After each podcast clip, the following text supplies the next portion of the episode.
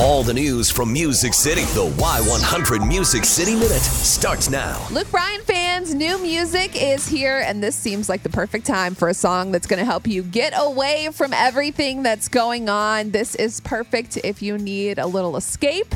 Luke Bryan released a song called One Margarita, and it really is just so fun. When that sun lays down, we'll be on our way.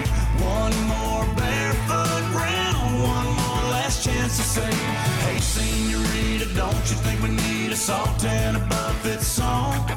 One margarita, two margarita, three margarita, we'll be gone. The video is even more fun than that song sounds. It kind of reminds you that, look, everything that's going on is not forever. This is just temporary. That'll be on his new album, Born Here, Live Here, Die Here. It's coming out April 24th. And speaking of tequila, the guys of Midland recently launched their own tequila. It's called Insolito, and it sounds like something that they've always wanted to do. It's allowed us to travel to our neighboring sister country, Mexico, in a series of research and development trips, which is kind of the perfect side business for Midland. We enjoy an adult beverage from time to time, and we also love the Mexican culture. The best part is the tequila is currently exclusive to Texas. Yes, because we are the best. It's available in three types, of course, Blanco, Reposado, and Añejo. They have plans to expand the brand nationwide in the future. And over the weekend, we found out the Academy of Country Music has postponed the 55th annual ACM Awards, which were scheduled to take place at the MGM Grand in Las Vegas